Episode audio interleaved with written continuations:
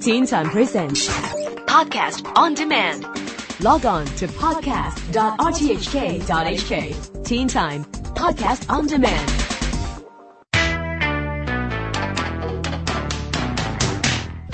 This is the Teen Time Science blog. I'm Neil Chase.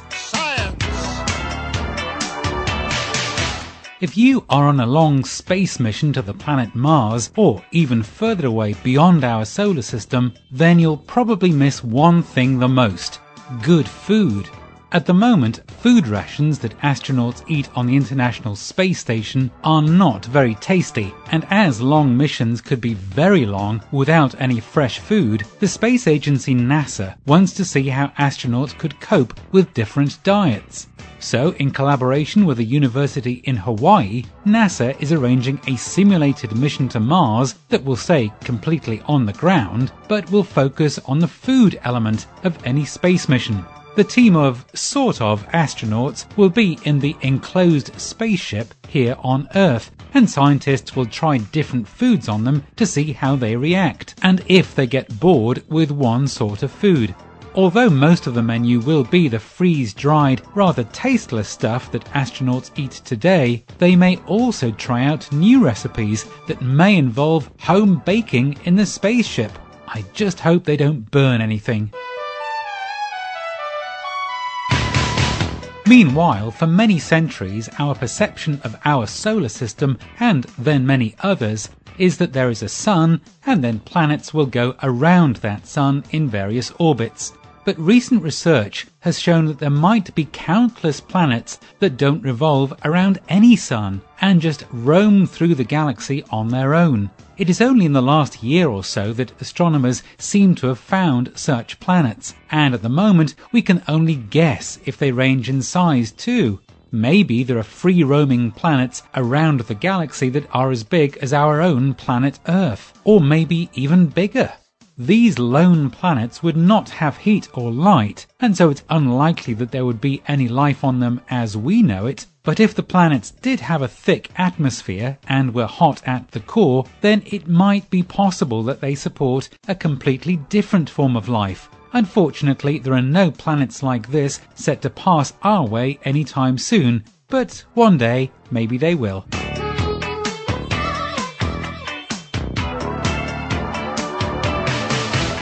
One thing that you may not have noticed over the last decade is that clouds in the sky are actually lower than they were 10 years ago. Actually, this new research has only just been published and seems to show that around the world there are fewer clouds at high altitudes and more clouds at lower altitudes.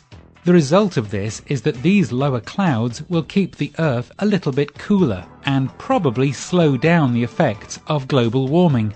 The difference in cloud height is pretty small, around 1% over the 10 years, and why it has happened is still being argued by scientists.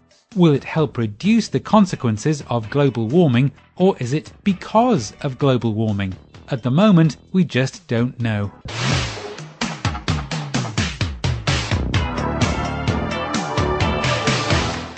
With more and more smartphones offering more and more facilities, this is putting a huge strain on phone networks around the world as they struggle to keep up with the demands of smartphones that guzzle increasing amounts of data. One option to solve this is to use Wi-Fi networks, as some smartphones do. But the problem with Wi-Fi is that you can't seamlessly roam between Wi-Fi sources like you can with a mobile phone signal.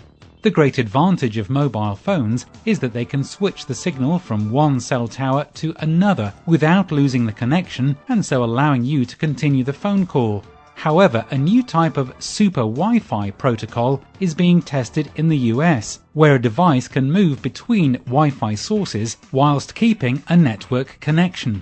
Wi-Fi sends and receives data quicker and more efficiently than using a cell phone signal, and so if this new Wi-Fi can be developed, it should open up the phone networks a lot more.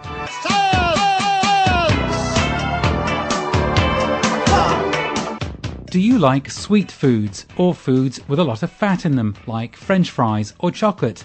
Most people do, and in fact, it is something that people have very little control over. That craving is a natural reaction. For the last 200,000 years, man has been encouraged to eat these sorts of foods by our own bodies, as they are good ways to stay alive.